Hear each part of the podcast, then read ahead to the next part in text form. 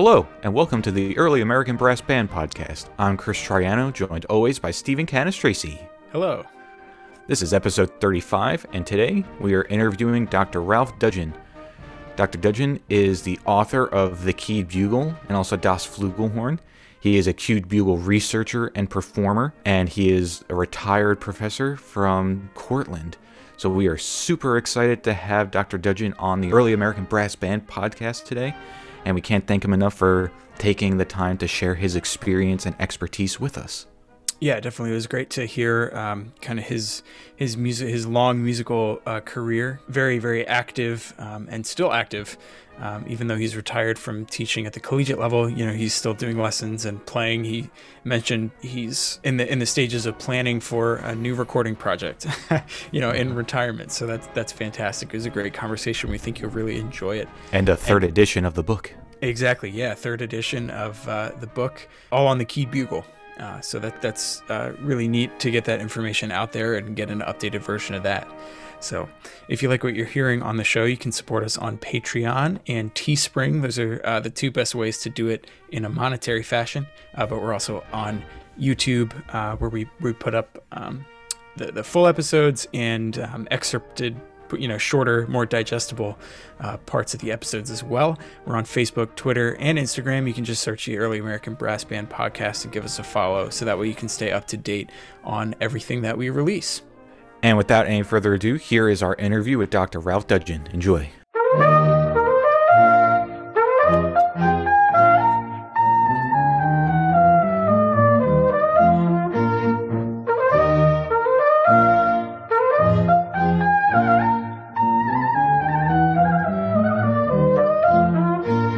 So thank you so much, Dr. Ralph Dudgeon, for coming on to the Early American Brass Band podcast. We're extremely honored and thankful that you'll take some of your time out this morning to speak with us. So thank you very much. Well, it's uh, it's nice to be here. At my age, it's nice to be anywhere. it's happy to have you. Can you maybe give us a little bit of your musical background and some of your musical upbringing and how you became interested in uh, this field of early brass and keyed bugles? Well, sure. Like Stephen, I'm a native Pennsylvanian. Uh, I was born in 1948 in a little suburb of Pittsburgh called East McKeesport. Hmm. And my father was an amateur trumpet player. My mother was an amateur pianist. Uh, and uh, they they played music, you know, before and after dinner, sometime before or after dinner, hmm. uh, together. And that's my first some of my first memories of my father playing the trumpet, looking over my mother's shoulder at the sheet music on the piano. Nice. And uh, he was a, a, really good trumpet player in retrospect. Uh, he he had a teacher named Patty Evanston, who was a cornet virtuoso. Hmm. Uh, uh that I, I only found out m- many many years later, and he didn't have Arban's books or Clarke's or anything around the house. It was all a big this big pile of sheet music by our piano, yeah. and uh, wasn't too long into into my own trumpet playing, you know, as a little kid, I started, I think I was in fourth grade, 10 years old or something, that I realized that he was transposing everything. Mm. And, not just, you know, from C parts, you, know, you say, well, let's play it down a fourth or whatever. Mm. My, my mother and my father were, you know, had the, those kind of little games that they played. And um, we were churchgoers, and my father would sit in a congregation with me in the middle and my mother on the other side. My mother would be singing alto, and my father would be singing the tenor parts and I'd look around and everybody else is singing the melody. I'm going, what? Okay. and uh, uh, so um, I grew up, you know, sort of watching my father's fingers. Uh, we would play together sometimes, and then um, I had a good music teacher in um, in East McKeesport, a guy named Frank Stoffen, who was a pianist and a choral uh, director specialist, but he taught all the instruments. It was a tiny little town. And um, so he taught elementary school, and I went to the elementary school that my grandfather built. Uh-huh. He was a contractor, and uh, as a matter of fact, the house that my youngest son lives in in East McKeesport is uh, is a house that my great grand my great grandfather built. Wow. wow. So um, there are many houses in the town that were built by my relatives. Wow. So um, uh, it was a, a, a musical uh, school. Frank Stoffen had um, people, if you, you chose your instrument in fourth grade, and if you didn't choose an instrument, you were in his choir, and if you chose an instrument, you were in the band. And So there was like 200 kids in the school, 100 people in the band, 100 people in the choir, Yeah, thanks. and um, it you know just it just seemed like a kind of a natural thing. So um, Frank finally said, about when I was in seventh grade, it was time to study with a professional trumpet player, and uh, he hooked me up with a guy named Eddie Shiner in McKeesport, Pennsylvania. Eddie taught at Duquesne, and he was an alumni of the Dorsey bands with his brother Matty Shiner, who was a trombone player. And um, they taught in a, a little um, old tenement house called Progressive Music Company in McKeesport. And my mother would put me on a trolley with a little white shirt on, and uh, I would go down from my lessons down there and uh, walk about a half a mile to Progressive from the, the trolley stop. And um, uh, um, when I come back, she'd take the white shirt off me because it would be completely uh, black with Yeah. with uh, soot because that's where all the mills were along the river. And um, but I learned a lot. Uh, uh, Eddie Shiner was a real taskmaster. He made you sing everything before you played it.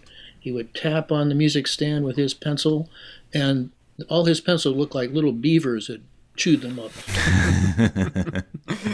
and um, he had a very a darkened uh, a studio, and there were instruments hanging on the wall, double bell euphoniums, old cornets, and uh, lots of his pictures of big band memorabilia and people that. And he had some famous students, as you might imagine, coming out of Duquesne University, and um, so uh, he was a great teacher.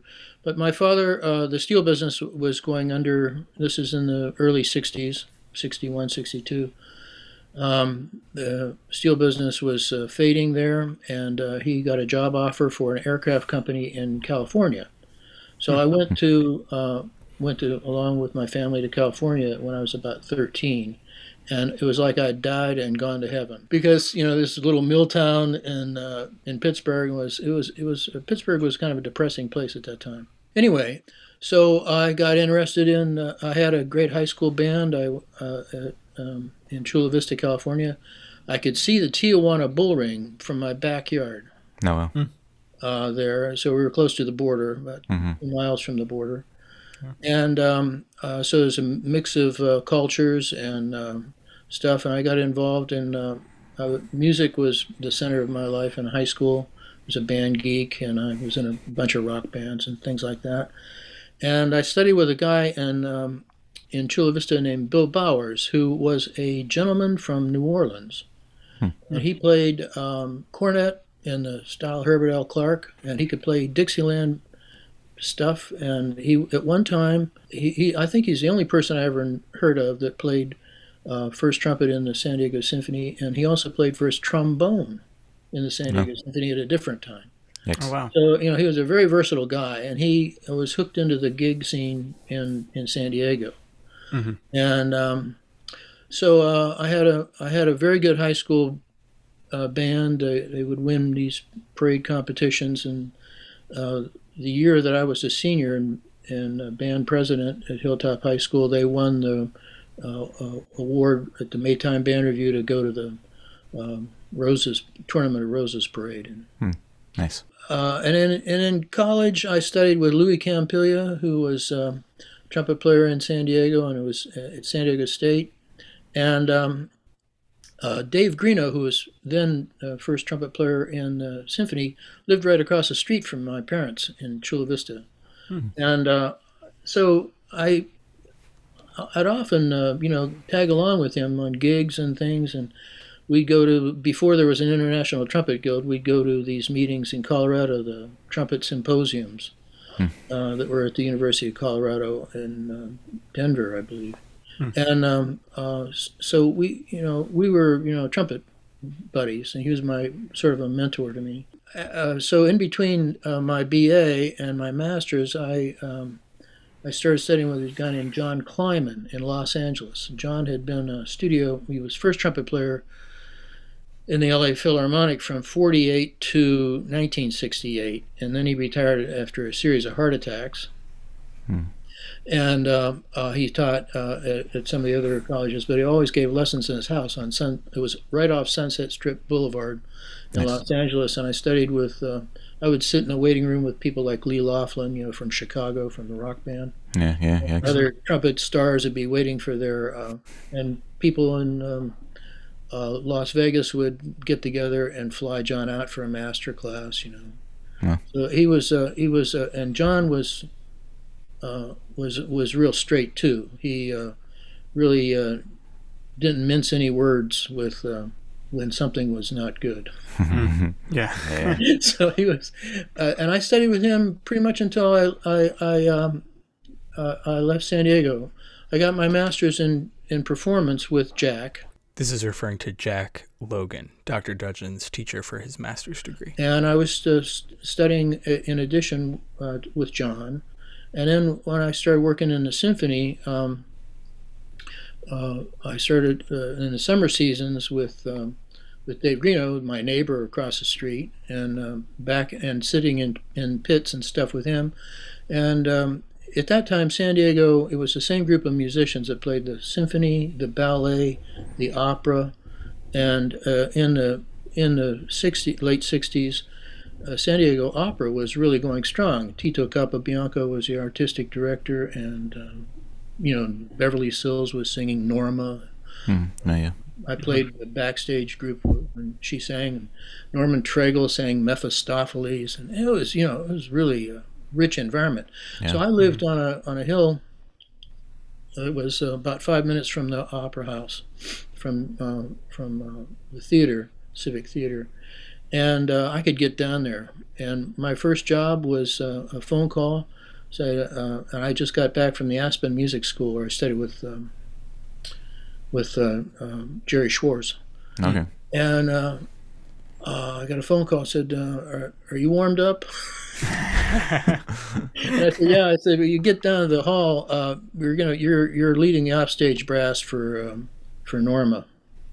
There you go. Wow. Uh, and uh, we we got a call from Joseph Getvai in San Francisco. He's in a car accident, and uh, he he won't be there. Uh, you're you're our trumpet player, and I had I got I got the I got to the gig, and it was one of those things where you're backstage with a remote uh, thing, uh, and um, uh, and uh, I had been you know John Kleiman had taught me how to play loud. All these curt layers of curtain between uh, the band, the offstage band, and and um, uh, I don't know why I'm remembering this stuff now, but anyway. it's a good story. I like but uh, but uh, I, I, I, you know, I came, uh, I got there, and and I had just, you know, I knew the I knew the music. I listened to Norma millions of times, and um, uh, so um, uh, I we finished the dress rehearsal. The contractor, who was a percussionist, uh, came back and gave me a big hug, and he said, "If there's anything I can ever do for you." you know, and he said, "You said tonight you saved my ass." I worked. I worked the rest of the uh, season. If there was ever, you know, an extra trumpet player or whatever in any of those orchestras, I played the opera, and and I play. Uh, I play. I was what you what you would call a utility player. So I got in the orchestra without ever auditioning. Yeah, there you go. It's And the very- ideal way to do it. Yeah. and when I, I came back from uh, I came back from Aspen that summer, uh, I would be sitting in the orchestra and we'd have like Werner Torkanowsky was our one of our conductors, and he recognized me from uh, and he would come back and you know talk and chat with the brass section and so forth, and we had Aaron Copland um, uh, c- uh, conducting, and Copland had been at Aspen, and I had been um, in a brass quintet that read Copland's. Um, uh, his his composition students were um, Oh wow. were uh, you know trying out brass. quin- Their assignment was to write a brass quintet, and we were we would sit and play, and sometimes Copland would show, and sometimes it was just his students, and um, and then uh, so but I got and Copland came back and he said, you know, Ralph. Nice. And- That's cool. And all of these, I was uh, I was about 20, 22 years old or something, and uh, uh, and uh, probably one of the younger members of the orchestra, if not the youngest. And um, and everybody's going, where where does he know these people from? You know? Yeah, yeah. Yeah. And uh, so that started my orchestral life. And um, um, I never uh, never looked back after that. I just always uh, would get on the sub list in a town and play in the orchestra until I got on the orchestra in the orchestra. Yeah. And yeah, yeah. So now it's pretty much the same story now.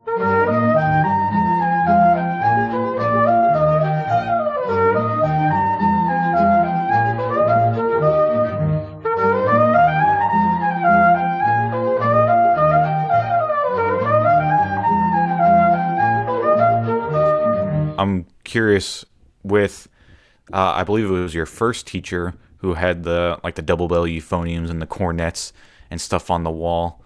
Yeah. Um, was do you think that that maybe planted a seed in the back of your mind of kind of like the the uh, the older instruments or some of the novelty instruments that might have kind of crept up a little bit later for you? Yeah, I think that was in college mostly. Uh, I um, my first instrument was a, a, a, bugle that I bought from my um, scoutmaster. I was probably about 12 years old.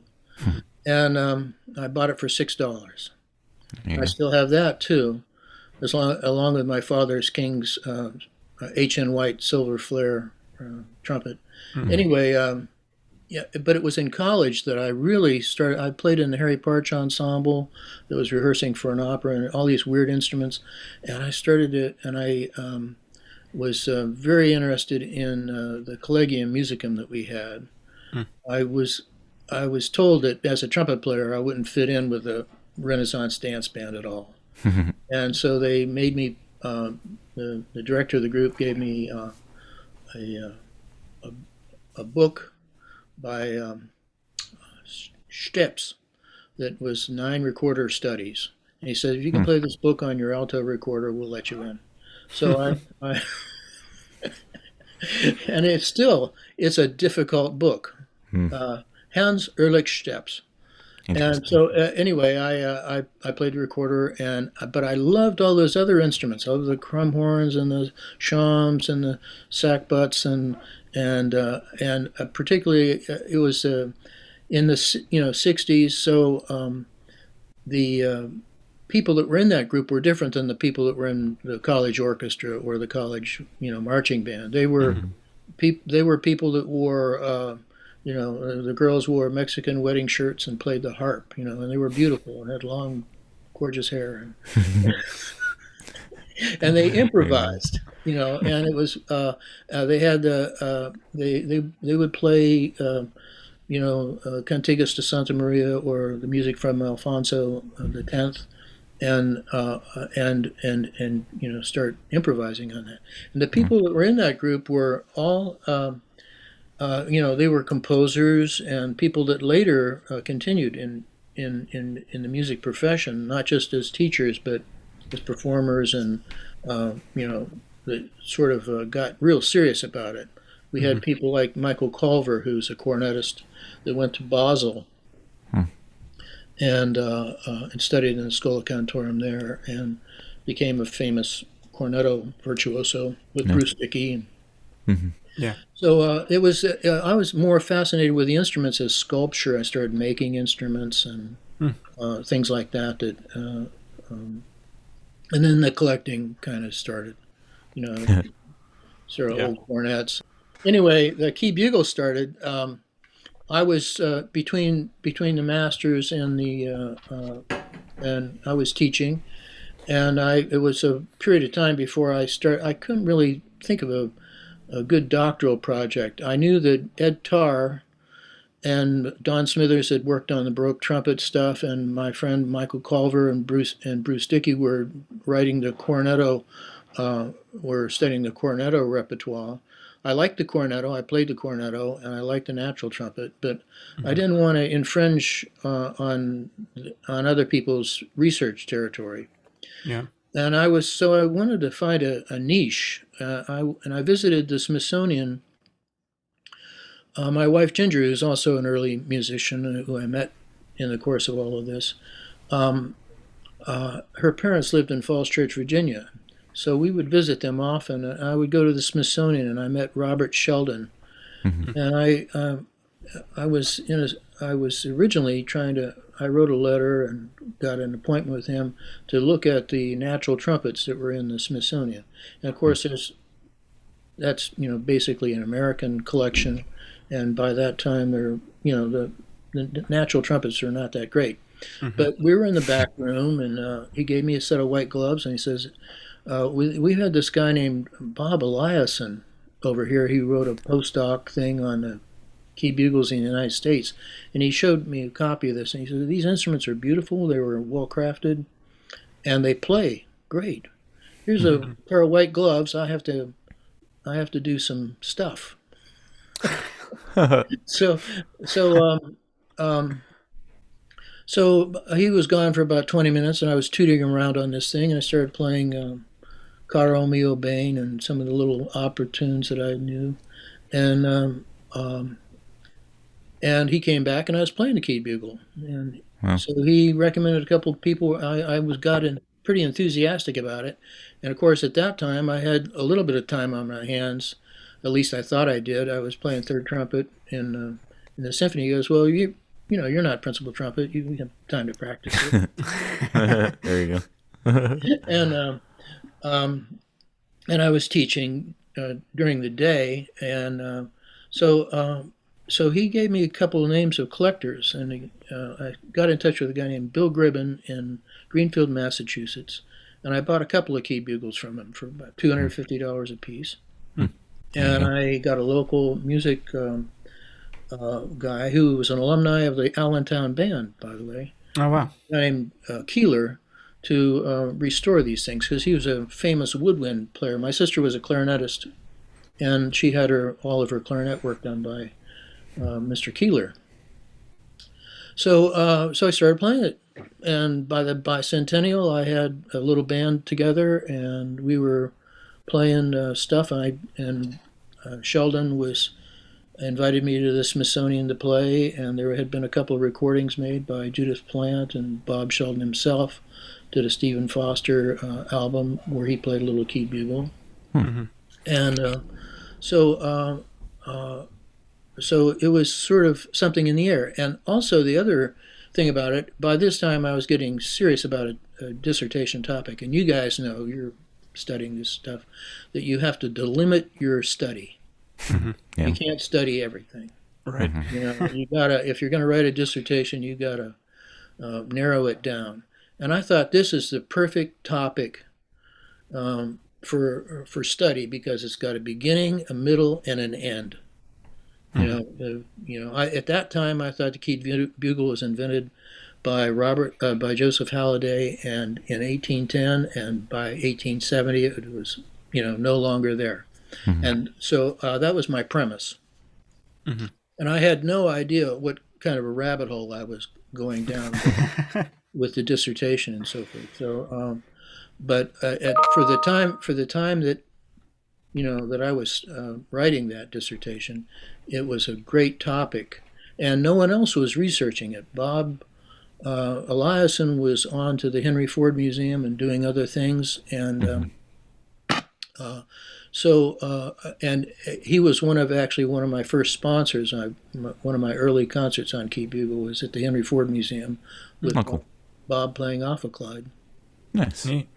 So, cool. uh, uh, yeah, uh, so there was there was a, a lot of support uh, in the museum community mm-hmm. for this this kind of thing, and um, there's of course there's a controversy whether we should play these things at all because they're artifacts and mm-hmm. so forth. But uh, that's you know, at the time I was studying, you could walk into a museum, put on a pair of cotton gloves, and play whatever you wanted. Yeah, mm-hmm. there you go. So um, I know you said that the uh, the research hadn't been largely delved into yet, besides uh, Bob Eliason, before you kind of got into it. Were there players before you of the instrument of yeah. uh, key, key bugle in particular? I mean, yeah, there was a woman named Judith Plant, um, and she played it with Fred Benkovic in um, Milwaukee, Wisconsin. Okay, gotcha, gotcha. And she did a an album for, um, or the she was among a group of people that did an album for the New World Records called "Come Trip It," and it was uh, you know popular songs, and she played uh, some quick steps and things like that. She played the key bugle. Mm-hmm. Uh, when I met her, she was in possession of a tortoiseshell bugle that was basically a high B flat piccolo key bugle. Oh, it was made yeah. out of tortoiseshell and uh, so she, um, so she was an early pioneer, and of course Bob Sheldon himself uh, recorded before I did. And in 1984, I did a the first solo album project that was devoted to the music for the key bugle. So that, Gotcha. uh, but there were there were certainly people before me, and there were um, probably people in vaudeville and so forth that used this as a uh, used the key bugle as a novelty thing. True. I've just was uh, looking at one little bio sketch of a of a performer that uh, was reported to have played key bugle in a circus in uh, 1890. So Oh, wow. there's a, there's an argument that it that it never actually went out of out of uh, performance. That Yeah. I met the great great great great grandson of the of Halliday who took out the patent for the instrument in 1810, Mhm. and he he played the key bugle. Hmm. He, he was cool. he was 80 years old when I met him, yeah. Well. and um, uh, and he he had a couple of key bugles around. I almost I should kick myself now, but I could have bought an Ophicleide and a key bugle from him. Hmm. Um, he, he he sold it to he sold it to Gribben, and that's how I met him through There you Gribben. So, so we so we've mentioned the the Halliday name a few times, and you mentioned how with your research you kind of had the idea of the bookends with 1810 being the beginning of it, and then so on. And you're alluding that there is more to the story. So yeah, so can we maybe fold in maybe two of my questions into one? One is what is that that actual origin kind of story of the keyed bugle, and then to fold in kind of the second question which um, they may be related, they may not. What's the uh, what do you see as the difference between keyed bugles and keyed trumpets? Okay, well, um, uh, there now appears uh, that there there's a an, there was an ad in a London paper for a bugle with keys as early as 1800, and uh, the uh, the uh, uh, the person who put that ad in was an instrument dealer named George Astor. Uh, he was originally from uh, Germany, and he was familiar with bass horns that had were keyed low brass. You probably you guys know about bass horns, and uh, serpents and things like that that he was selling. And he probably would have been aware of um, the early experiments with the keyed trumpet. Now, keep in mind, this is in 1800. Okay, Mm-hmm. uh, 10 years before Halliday patents uh, his improvements on the key bugle. And um, so uh, uh, I think the uh, Hummel concerto is from dates from 1804. Mm-hmm. Yeah. So this is a kind of uh, the, the theory that I I'm kind of uh, proposing now is that this was sort of a mix of you know uh, people who were um, sort of brainstorming you know across uh, across cultures um, for how to make a chromatic brass instrument. Mm-hmm. And uh, it's kind of like the story is uh, uh, looking a little bit more like the story of how the automobile was invented. It wasn't invented by just one guy. You know, there was Oldsmobile and there was other guys, and there was a fire, and uh, the uh, inter- internal combustion engine of the Oldsmobile that worked could get out of the fire. was the one that survived, and that's why we haven't. That's why we don't. We're not driving electric Oldsmobiles today. Right. Um, so at, at any rate, you know, it's it's that kind of a complexity uh, in the storyline, and um, it puts Halliday in a, a place where he made improvements in the instrument. His associates um, took advantage of this. There were other people that were uh, that he knew that, that were in his band and, and probably trusted that um, that probably took advantage of this situation and probably shared this information with instrument maker, instrument makers. Um, uh, we know from court documents of disputes about uh, about the patent and who was licensed to uh, to produce the instrument that this there were all, all kinds of complex relationships and uh, Halliday himself. Um, I got his story. I got his story, you know, from from his great great great great grandson. But four generations of the family retelling this story, uh, sort of, um, you know, put it from the Halliday perspective rather than anything else. For sure. So, um, uh, so after the initial shock of uh, uh, of seeing this ad in 1800, and which you know basically uh, uh, changed my narrative a lot. Mm-hmm. Interesting. So now in the third edition of the Key Bugle book, if I ever uh, when I get it done, it'll be a, a, a, much more complex, rich, and nuanced story about uh, how this all happened. Gotcha. I know a lot of history telling. You know, with our OCD mindsets, we would like for there to be like clear beginnings and, and yeah. clear stories, but unfortunately, or fortunately, it's the truth. But uh, you know, unfortunately, in some instances, history is a lot muddier than that, and and dates and and cleanliness isn't as clear as as maybe we would hope. Yeah, you know, well, we say we write the history we need. You know, right. yeah, that's true. Uh, but uh, I was, uh, and then I started thinking about Bob Bob Eliason's uh, early book on the key bugle in the United States. Mm-hmm. He actually talks about uh, four or five different origin stories, mm-hmm. and many of them could be true. Mm-hmm.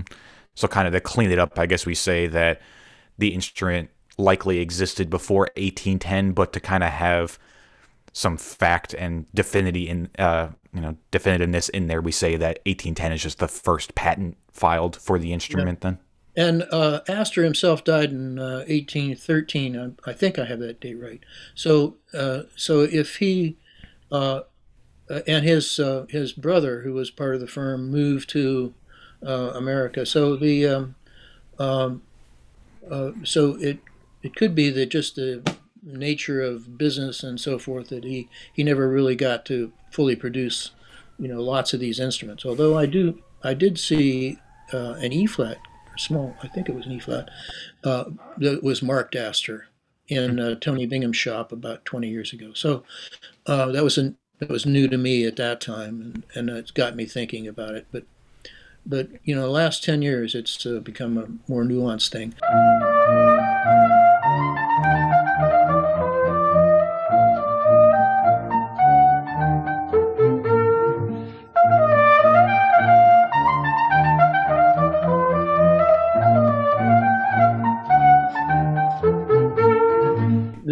The, key trumpet that Weidinger and uh, others were experimenting with is a natural trumpet that was um, common, it was double wound, common in the classical era that would be fitted with uh, crooks for various keys. And, uh, you know, going from high E flat down. And it's very similar in, um, in its um, physics to the English slide trumpet that Harper was using and so forth, but it has keys like a woodwind instrument, and there are usually four or five of them. Hmm. And uh, the instrument can be crooked from uh, higher higher pitches down. Uh, as a matter of fact, when you play the Hummel, uh, the, you know there's a part in the Hummel concerto where it's in E in the beginning, mm-hmm. and um, people have often wondered why it modulates to C in the slow movement and uh, you can just switch your crooks to a C crook and play it hmm. perfectly well. And um, so, at, at, any rate, it was uh, it was a very versatile instrument comparatively, mm-hmm. and it was played by uh, a number of people. It was used in uh, Harmonie Musik, and particularly Italian opera, and um, uh, and uh, there were the famous Gambati brothers who were in New York and in London before that, Italian trumpet players that played key trumpets. Mm-hmm. Uh, so, um, uh, so that's that's one instrument. Now the key bugle is a conical, single wound instrument that has up to twelve, or there's even one with thirteen keys. Uh, seven keys make a key bugle chromatic, fully hmm. chromatic. Gotcha. So you, if you're looking for a key bugle, you want to find one that is uh, has seven keys. Mm-hmm. And uh, um, there are a number of different styles. As you can imagine, some uh, some of the confusion of the early makers of the instruments, there were all kinds of little improvements that were put put forth. And there are in in my book, I talk about different, well, maybe ten different body styles mm-hmm. that, wow. that, take place. But the principle of the keys is work is uh, basically the same. Gotcha. It has an open standing key uh, that is closest to the bell on almost all of them, and um, it's fully chromatic. So it's a little bit uh, because you're blowing a four foot pipe rather than an eight foot pipe. Uh, you're uh, dealing with the initial partials, and because it's conical, it, it's basically the same dimensions as a modern flugelhorn bell. Mm-hmm.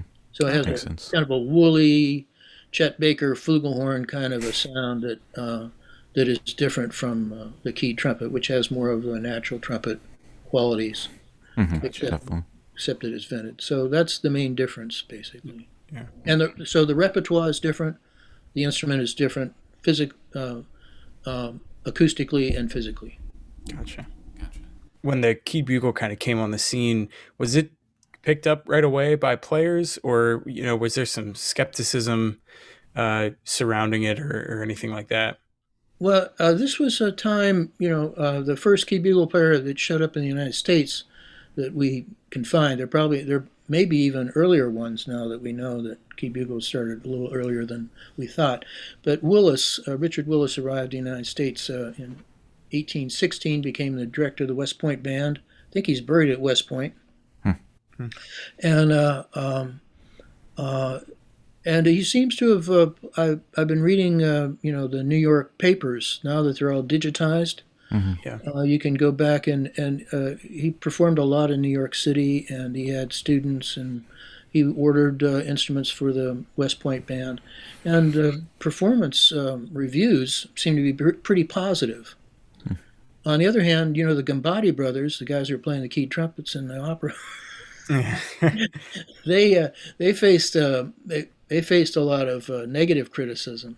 Mhm. So uh, um, so I think um, uh, audiences, especially in America, were used were open to new things, but also in Europe. Uh, there was, uh, if you read uh, Hofmeister's um, catalogs and so forth, there are lots of advertisements for uh, new instruments, and many of these new instruments, newly designed instruments, uh, were uh, you know what we would call novelty instruments today, but you know double flageolets and things like that. But the people that played them were um, were respected you know, symphony musicians, were people that were in uh, in the opera orchestras and, and so forth. So um, uh, so there was a kind of a feeling in the air for new something new, some uh, uh, something that involves some, you know science. Yeah. Do you think that a lot of these orchestral musicians were were so eager to try these instruments because they wanted to be the first one if the instrument happened to take off type of thing that they were the first ones to kind of popularize it? Well, let's let's say if I was an uh, orchestral musician in uh, 1810, and my job was playing uh, dominant and tonic uh, uh, notes in a Mozart opera for, Yeah. for for you know looking forward to the rest of my life. Maybe I'd like something a little bit more chromatic.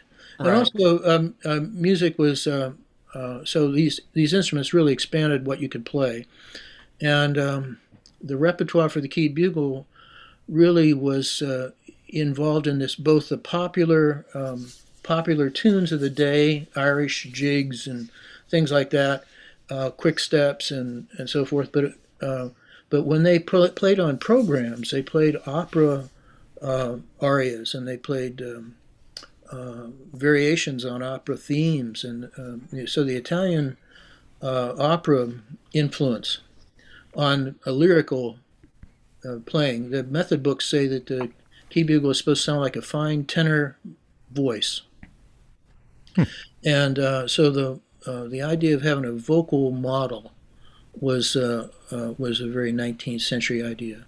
The other thing was that uh, that these long trumpets, uh, the natural trumpets, were part of a tradition that came from guilds and uh, military use of the of the instrument.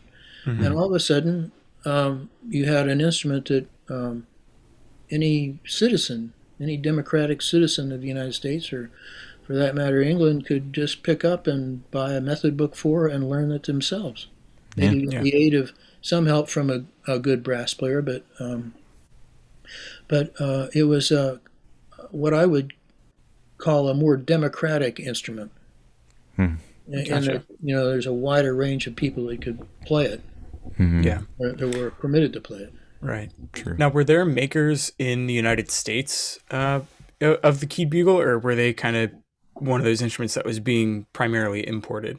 Well, there were a lot of imports initially, uh, but uh, what you know, the United States had an advantage of great water power and um, uh, uh, a great network of uh, you know, and of course a, a large body of uh, of of uh, workers. You know? mm-hmm. So um, uh, there were firms like Graves and E.G. Wright in the Boston and New England area. Right. there were a number of um, other people that um, that and there were a lot of immigrants. There were a lot of uh, German-made instruments and, and German instrument makers that were coming from uh, places like Markneukirchen and in um, in the area that's now right on the Czech and German border. Hmm. And um, uh, uh, as a matter of fact, that you know in in in uh, that area, they Vogtland, they call it uh, Musikstadt.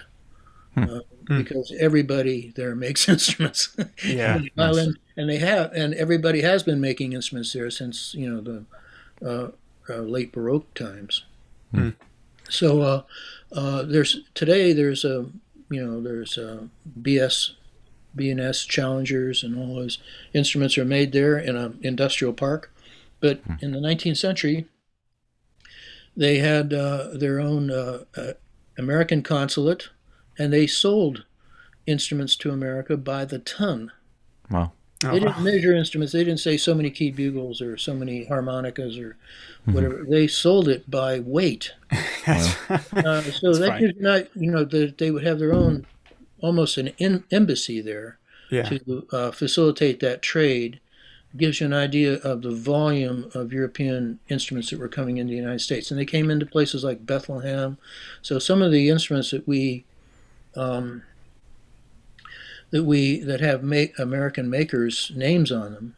Uh, if they have you know German names, especially, uh, they came probably came from Markneukirchen, and there was a um, there was a trade back, and then uh, you know the Allen valve, uh, the string action rotary mm-hmm. Uh, valve went back to Europe, and now that's uh, the dominant you know French horn um, connect you know the rotary. Yeah valve right. that's used in, a, in French horns. So, um, uh, so there's this flow to America of um, of tradespeople and um, and makers and players, and then there's this flow back of ideas, of improvements, of uh, of, of things. So uh, so Saxony and Vogtland and Markneukirchen, Klingenthal, uh, Adorf. Um, Graslitz, all of those places are making instruments for the world. Now that doesn't that doesn't include Paris too, which is Paris mm, and London true. are also uh, exporting. We had a little bit of trouble with England, you know. Just a little bit. during the war, uh, during the War of 1812, I refer to the War of 1812 to an English person and go, "What?" yeah.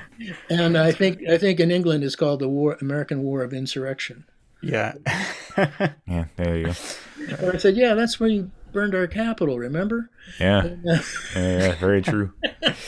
It's a, it's always interesting because we can get so uh, you know in the weeds and tunnel visioned with brass instruments and dates and locations and stuff, and you know we always see that uh, that Halliday 1810 date and then like the 1815 16 Richard Willis bringing it over to the United States date. So 1810, 1815, 16 time frame. Yay, key bugles, but at the same time, yeah, you forget, oh yeah, the the War of 1812 was kind of happening yeah. right in that time too, which is crazy. Yeah, it's uh, uh, and a lot of musicians actually the you know like like war in general. Uh, a lot, there were a, a lot of musicians that were employed in the military mm-hmm. during that time. So it solidified it. It solidified uh, some of the uh, um, uh, practices of American you know, military musicians. People like mm-hmm. um, Francis Johnson uh, probably learned a lot of their trade uh, as um, as military people. Mm-hmm. Or at yeah. least adjuncts, you know, militia bands attached to a certain regiment. Yeah, yeah, right. definitely. Yeah. So we so you just mentioned Francis Johnson and we've mentioned Richard Willis.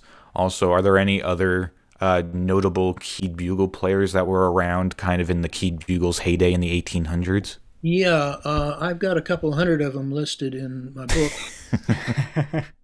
they were, All right. So well- number one is yeah. well, uh, you know, uh, there's Kendall, and of course, but there were for every Kendall, you know, for every Doc Severinsen, there are, you know, five thousand guys that want to be Doc Severinsen. So Yeah, uh, true. That's very true. Um, uh, so that's that's pretty much the situation there. The ones that, that had the paper trail, like Kendall and um, Johnson, who were widely touring and left uh, playbills and reviews and newspaper um, um advertisements and so forth. Those guys are the easy ones to research. Uh, it's a little harder to um, you. You have to get into family records and other kinds of things to pick out, to get into some of the other guys, and do a little bit more genealogy work Yeah. uh, on on some of those characters. But there were a lot of them, Gotcha. and um, there. Uh, I think uh, I made a note to myself. There were 187 makers that I've been able to document. Yikes.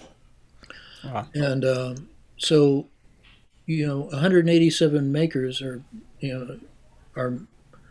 I I mean, how many trumpet how many trumpet makers do we have today in the United States in the, in the world actually? You know, by comparison, this was um, this was a huge endeavor, and it was um, uh, I think uh, when you point out you know the number of people that you can find that were players, the number of people you can find that were makers. Uh, now uh, we're finding a lot more music because um, the, of the cataloging practices being changed. You know, in the old days, if uh, there was a an instrumentation list on something that a librarian was cataloging, he would just translate, or he or she would just translate the um, uh, the cornet or the whatever to a trumpet. You know, they just put that in the Yeah. in the cataloging records as trumpet. But now uh, they're being a little bit more exact, uh, and all this music is being digitized. You can see uh, the the titles of uh, uh, of the actual instruments in their in their uh, whatever local dialect it is, whether it's uh, trumpet à clay or Right. um, or cornetta chave, you know that kind of stuff. Those um, um, uh, those those those original titles are all showing up, and we're finding a lot more music now um, Awesome. that we didn't think was there. Yeah. Great.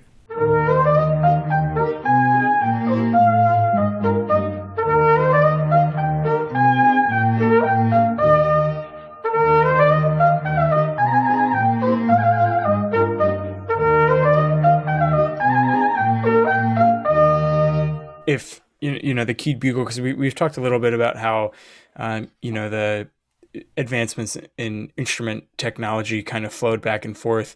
Did those have like a noticeable effect on how the music of the time was composed? Like, can can we see like uh, you know any any kind of discernible you know jump in level of difficulty now that you've got all these these horns that are fully chromatic and and working their way around? Um, you know, that's that's um, a little hard question because I don't think outside of a couple of showpieces like Winslow Blues and Wood Up Quick Step and things, I don't think uh, the key bugle was um, thought of as a, a flashy instrument. Um, at least in um, in uh, concert circles. Now, maybe in a band setting, Yeah. and also by the time um, by the time flashy cornet uh, solo kind of stuff came around, uh, those bands were a little bit too loud to uh, blend very well with a good key bugle player. Gotcha. So uh, you do see some of the older players still holding key bugles in some of the iconography of uh, you know pre-Civil War bands, but it was it isn't too long after that that you see almost all um, over-the-shoulder instruments and bell front E flat players. Right. Yeah. Um, I don't think there was uh, in, in, at the end of the era there was less uh, heterogeneous instrumentation than at the beginning of the era. Uh, During the time of Willis and um, you know the uh, the English and Irish things, you know, say from that period of 1800 to 1820, there were a lot of um, uh, mixed ensembles, uh, things with uh, flute and clarinet and key bugle and Mm-hmm. bassoon. Yeah. yeah. Interesting. So we're so we're 35 episodes now into the early American Brass Band podcast as a show, and we have actually not had the opportunity to talk about Ned Kendall uh, to any great kind of length. So, uh, could you maybe give a little bit of background and context to Ned Kendall, and maybe we can use that as a way to segue into a piece like Wood Up Quick Step," where we can hear your your performance of that. Well, uh, uh, it's un, uh, Ned basically is the most uh, documented uh, key bugle player in the United States. Uh, he was um, he must have he died of tuberculosis or consumption as they called it then, and um, and as late as 1861 they were still giving tribute concerts for Ned Kendall. I got a poster in my my collection here from where the D.C. and Rodolph Hall uh, had a band in New York that were giving a benefit concert for him, um, but he couldn't play anymore. So his his memory uh, seemed he must have been a very charismatic player because he's well documented, and um, uh, in that Schwartz Bands of America, there's an account of him playing it with Gilmore, playing the Wood Up Quickstep. Usually, Wood Up would be at the end of a program. Mm-hmm. I prefer to put my Wood Ups at the beginning of the program. yeah, get it out of the way, right? yeah. and um, after you know, after doing a certain kind of warm up to set my chops a little higher, uh, yeah. maybe this would be a good time to play Wood Up, and then we can talk about it.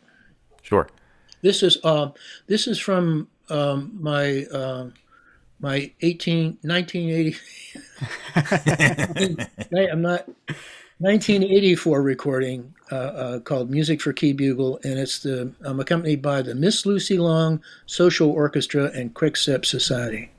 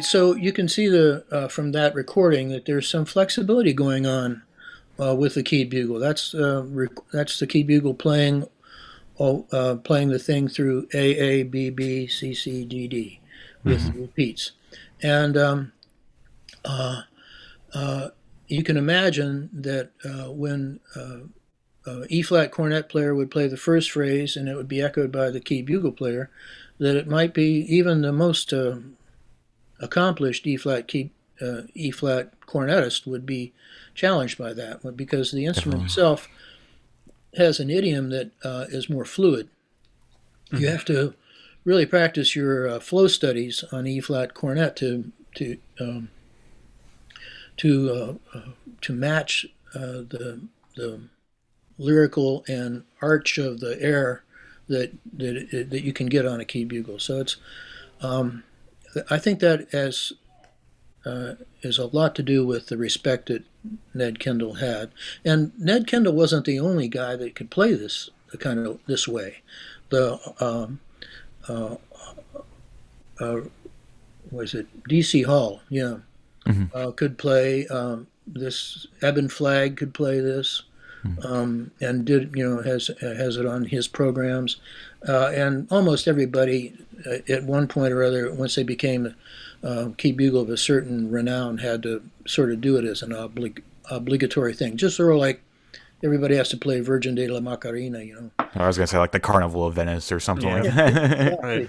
It- It's that Carnival of Venice. Yeah. and yeah. actually, Carnival of Venice, you know, is a Ne- is a Neapolitan song, and it was used as a key, uh, key bugle uh, variation. oh, well. So uh, there's a, there's some early um, early programs that show that. So I had to find a a, a, a version of key of, of Carnival of Venice that I could play that didn't go down to low G. yeah, yeah, Yeah. It only, Thanks. only plays the the key bugle. I, I didn't mention this, but the key bugle goes from B below middle C, B natural below middle C, up to as high as a regular trumpet player could play. So, you- so it doesn't go all the way down to the one, two, and three combination kind of thing. Right. So uh, you you need um either extra keys or um, or a valve instrument to get get to those uh, those low notes. Does the largest number of keys on a keyed bugle, which I think you said is twelve, does Yeah. that does that extend down to a one, two, and three combination, or I, I look on those those keys as a kind of a gateway to the pedal tone register, and I think um, uh, it, they're not easy to play. You have to shift your left hand down to those keys from where you were playing E and F uh, with your thumb and your forefinger of the left hand, and uh, it's not an easy thing to do. I have a uh, a uh, an E flat one that has ten keys. It's a Graves, and uh, sometimes I I you know I use it as a way to get down to the pedal register. All of the all key bugles have a really good pedal register, but there's a gap between that low B and the G.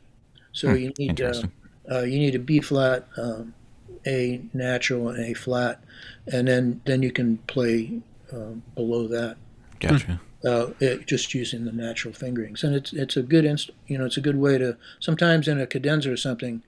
I scare people by playing pedal tones and There you go. what the hell's what the hell's going on. We're, well, we're so used to the uh, I don't know if you want to call it the the typical trumpet player, you know, the Maynard mentality trying to scream. So if you if you get somebody that's getting these pedal tones out, I guess it's it's a little scary.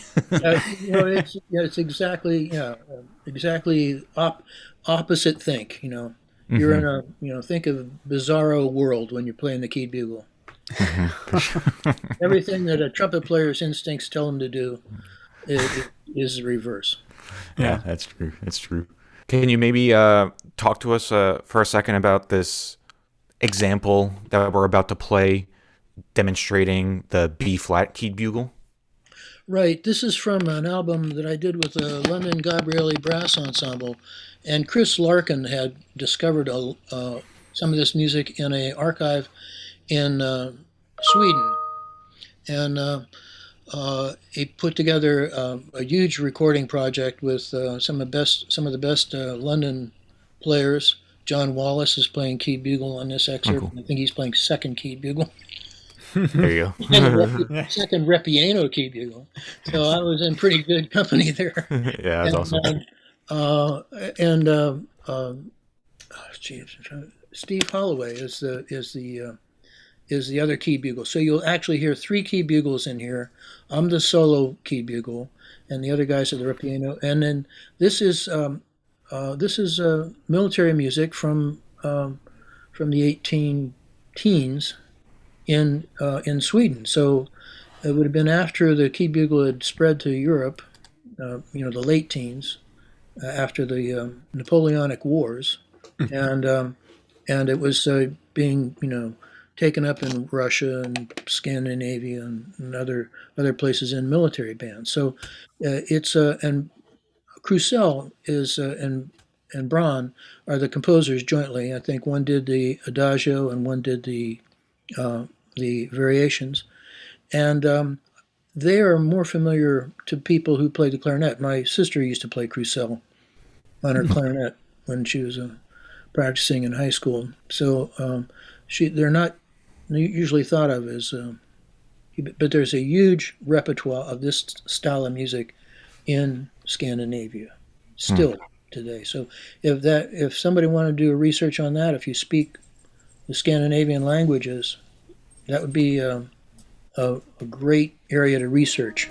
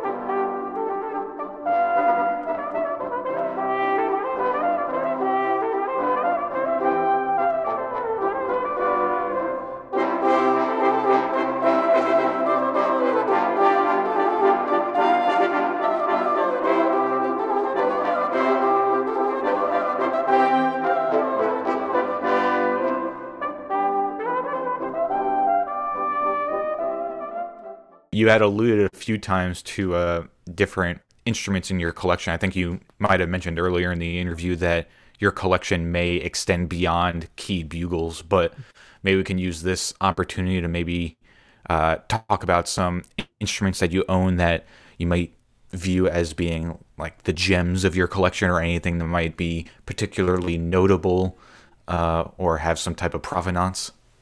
Uh, well, I have uh, three Graves uh, key bugles. Most of the time, I'm playing the Graves Boston. That's the my favorite one, mm-hmm. and that has ten keys.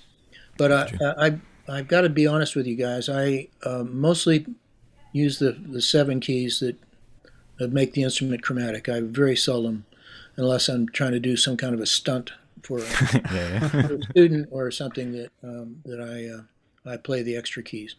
Uh, so the, uh, so I have those three E flats, and I have another E flat by Firth Hall and Pond um, that is um, was uh, destroyed in a fire, uh, and uh, it was sold to me uh, as just a burnt shell.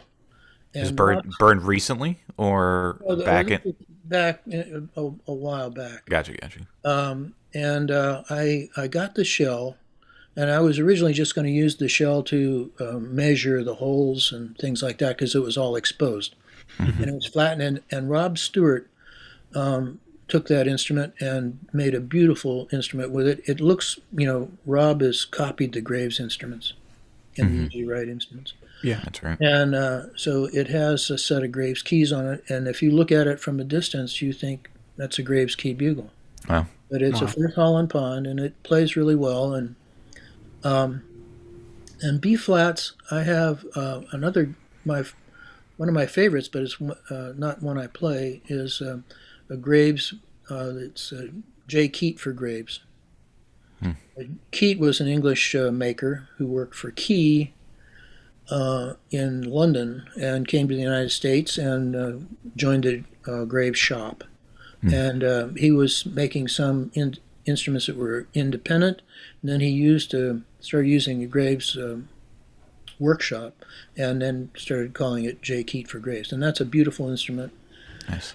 Um, I have a Percival uh, B flat, an English one. I have a, a marked Neu- Markneukirchen instrument that has characteristics of the Vogtland makers. Mm-hmm. Um, I have a French key bugle I just picked up recently. It's a Gautrot, but it's unmarked, but it has mm. all the characteristics of the Gautrot instruments. And um, uh, the one that I play uh, is a seven key um, unmarked instrument, but it's identical to signed Frederick Pace's. And I'm not familiar with that name. Pace. That... Oh, you should know Pace. Pace was um, was an important uh, Irish maker. He was one of the first licensees to make key bugles. And uh, he and his sons moved moved to uh, London, and Frederick was one of his sons, and um, uh, they they started making uh, the uh, royal patent key bugles, Halliday inventor, and you see that Gotcha, on the bell rims of of uh, hundreds of instruments. So. Gotcha. That makes sense. Um, uh, so pace was a, a if you if you pick up a pace, you're gonna find it. It's a, probably a, a, a good instrument.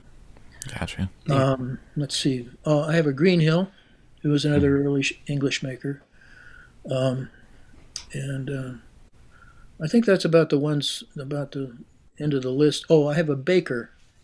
Baker was a flute maker in London, and uh, I'm I'm the only person I think I know that has a Baker. Interesting. Nice. So there's that's, there's about a dozen of them altogether. Yeah. Yeah, yeah, that's amazing. You may have been alluding earlier that you have interest beyond keyed bugle. Is is uh does the collection kind of extend beyond the keyed bugle family, or is your collection habits kind of contained to to just No, that? it, it's kind of spiraled out of control. um, nice, nice. every place um, my wife and I love to travel, and we go to South America or um, or Europe or whatever. We you know always looking for instruments. So I have um, a lot of folk instruments from the world, Oh, cool. Africa. Uh, I have a lot of folk uh, brass instruments, lurs from Scandinavia, and and hornets and um, instruments that are made out of animal horn and things like that from Africa. Um, uh, but but uh, I have a couple over-the-shoulder instruments and you know Civil War era instruments, and a fair I think I have about fourteen or so cornets. I have Oh. three corn, I have three cornopeans um, that are uh, also Gautrot, I think. Hmm. They're unsigned, but they're have those Yeah, it looks characteristics. similar. That was actually my mu- my museum job. I was a consultant for uh, and Museum Schloss Kremsegg in, in Upper Austria, and my job was basically to try to identify uh, some of the unmarked instruments in the collection. Interesting. So it was fascinating. That's why I was I got familiar with the Markneukirchen Yeah, yeah. makers uh, uh, very early on because uh, I was working with Herbert Heyde when the collection was in the United States, and um, uh, he would you know take out an instrument, put it on the table, and goes Markneukirchen. Uh, And I, there you go. how do you do that? How do you know that? And he would, you know, he would sort of school me on uh, uh, some of the design features and so forth. And uh, he had he had cataloged uh, instruments in the Leipzig collection, and already knew, uh, you know, already had 30 years of history uh, about fi- you know identifying these instruments. So he Yeah, was wow. a great great mentor to to to, to work with and study.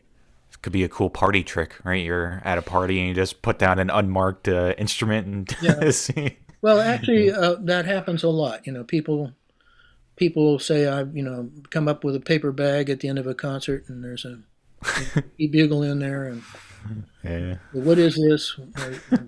You shake it a little bit, listen, see. And I usually my response is I don't know what it is, but I'll buy it off you for. You know. there you go. Uh, that's funny. That is funny.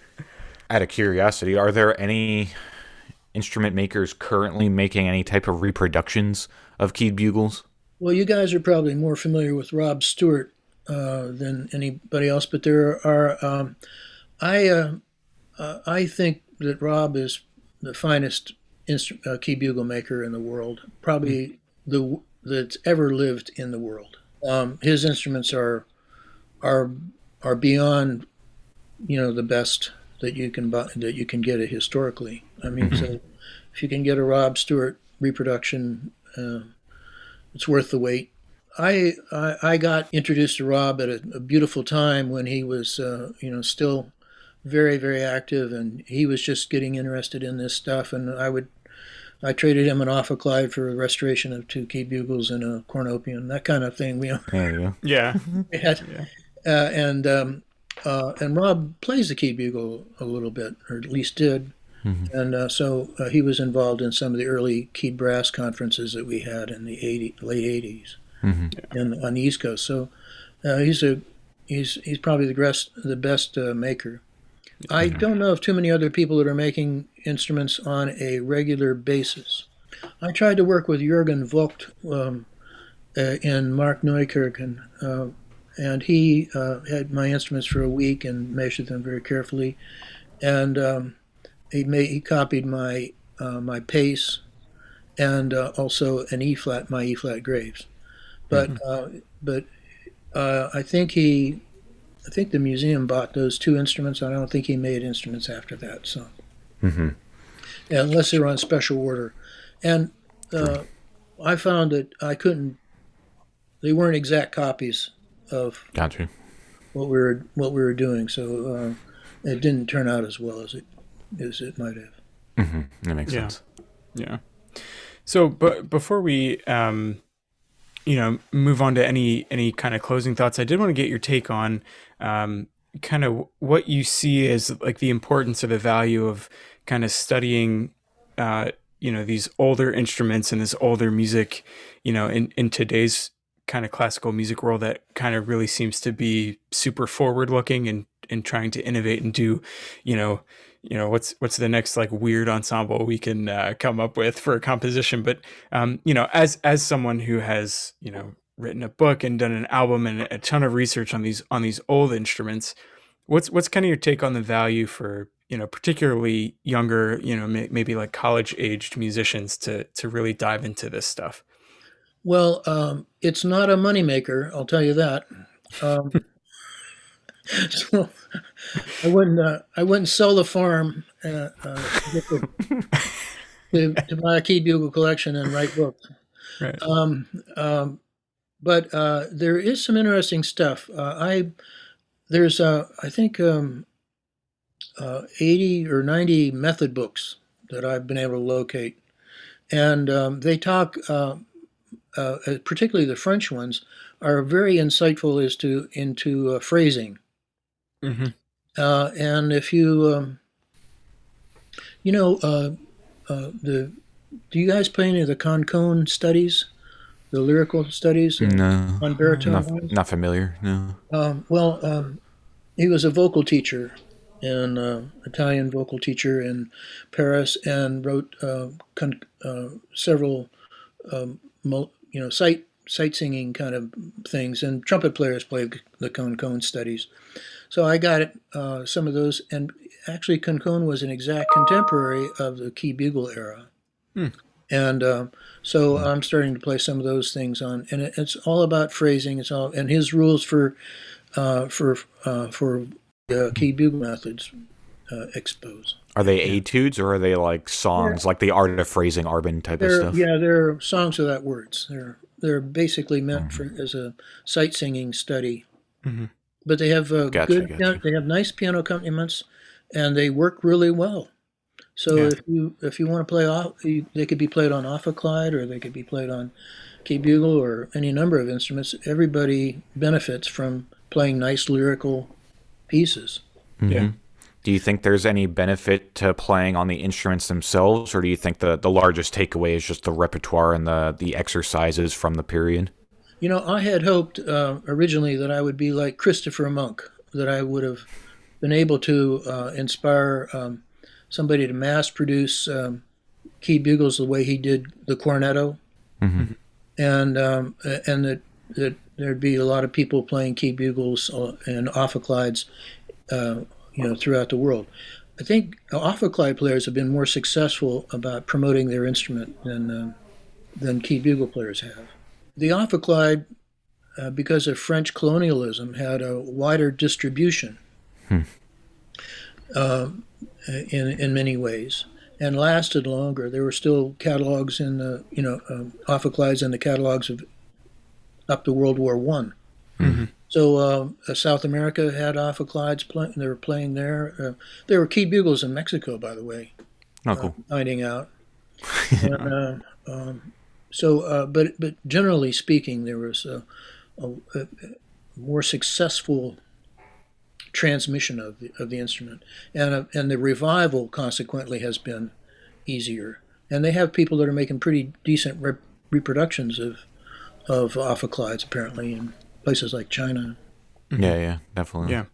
So uh, that's that's that never happened with the key bugle, and, and I regret that. I wish I uh, uh, would have been more um, entrepreneurial about about that in terms of, re, of a revival, because there is good music. There's a concerto by Heinrich um, that I I recently played with an orchestra in California, uh, February before last, and um, uh, and it's a it's a, a, a good piece. So when we get to the promotional part, I'll Yeah, definitely.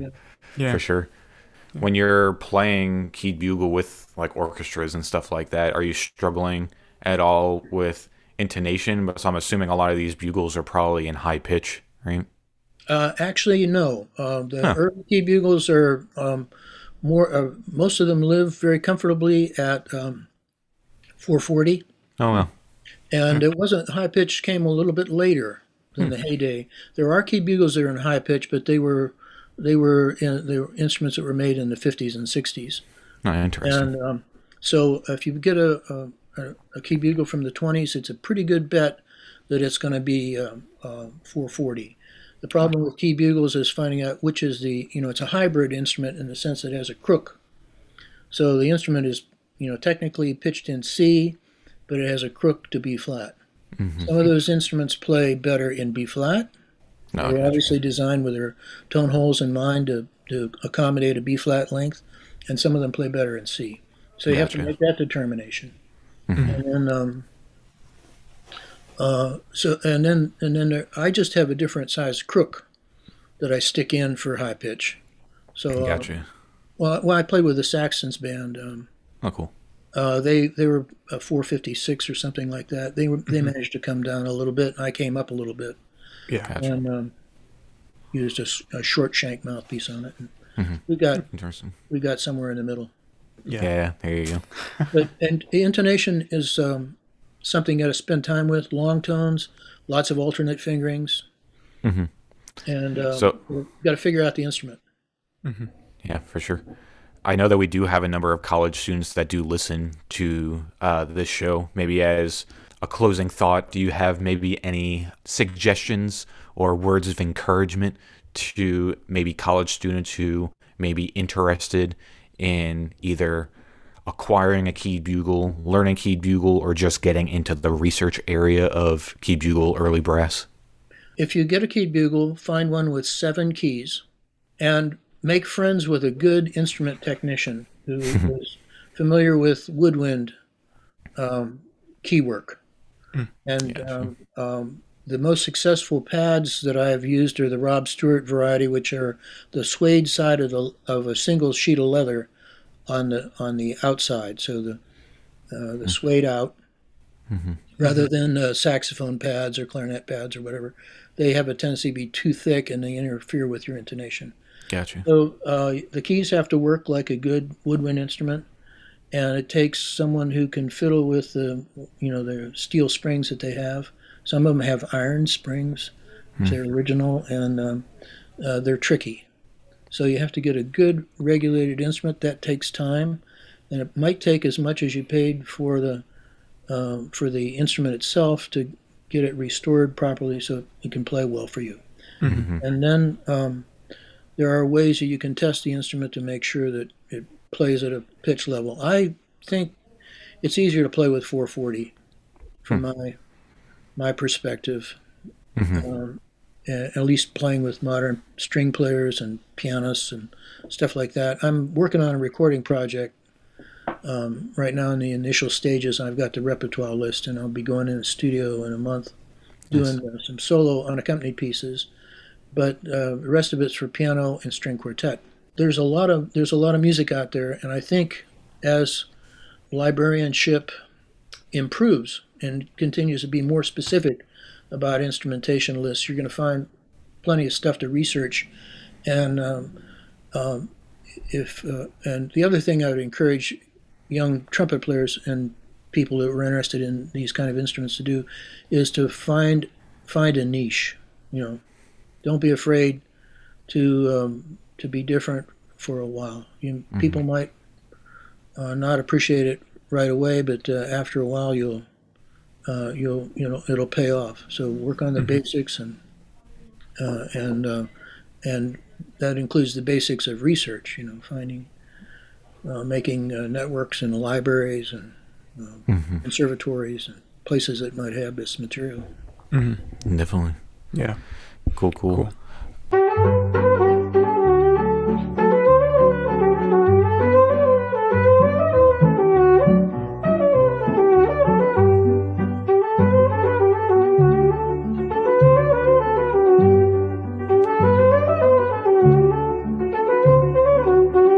This has been a fantastic conversation. We really thank you for your time.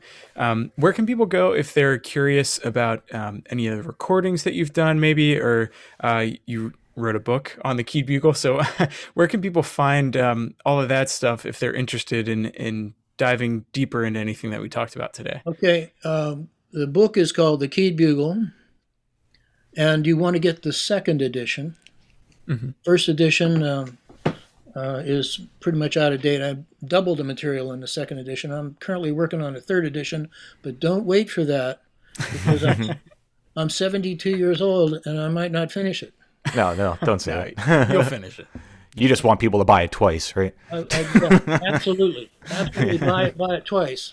Yeah. And then um, when I was working for the museum in uh, Austria, I wrote a book called Das Flugelhorn. It's our collection from the um, Streitwieser collection in Instrument and Museum Schloss Kremsegg. And that is all the conical brass instruments that belong to the flugelhorn family. Mm-hmm. So it's not just flugelhorns and key bugles, it's uh, um, uh, euphoniums and all kinds of inner things. It has huge, uh, it's a it's a kind of a coffee table book. Right. There's uh, beautiful pictures. One of my students called it flugelhorn porn. there you go. The photographs are so yeah, yeah. So yeah.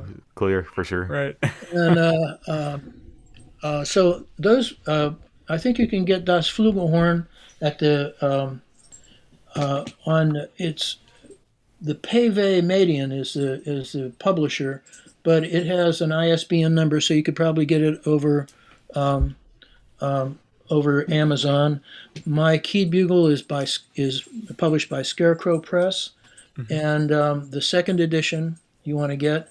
And that also can be uh, purchased through Amazon or the publisher Scarecrow Press. So if you go on their, those websites, um, they'll, they'll be uh, happy to take your money.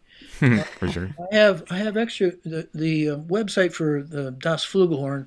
By the way, that book is both in English and in German. English okay. is the second language of Austria, Great. in Great. the in the museum business. So it's uh, bilingual, and you don't have to worry. But the website you buy it from is German.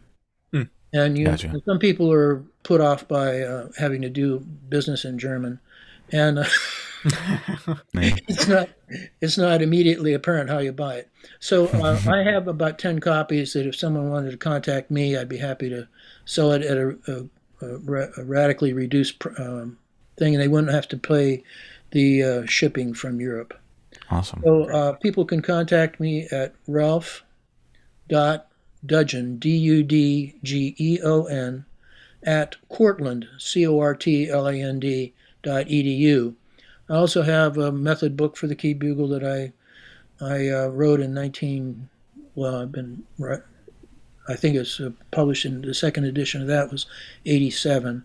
So um, that's a little. Um, uh, that has a lot of the main repertoire of the of the instrument in it, and a lot of practice things that come out of uh, earlier method books. Nice. And of course, anybody has any, I, I give Zoom lessons um, on on uh, key bugle and other instruments, and uh, be happy to Zoom with somebody that was uh, serious about learning the instrument. So. Awesome. Yeah. Is that is that method book available anywhere online, or is that directly through you uh, also?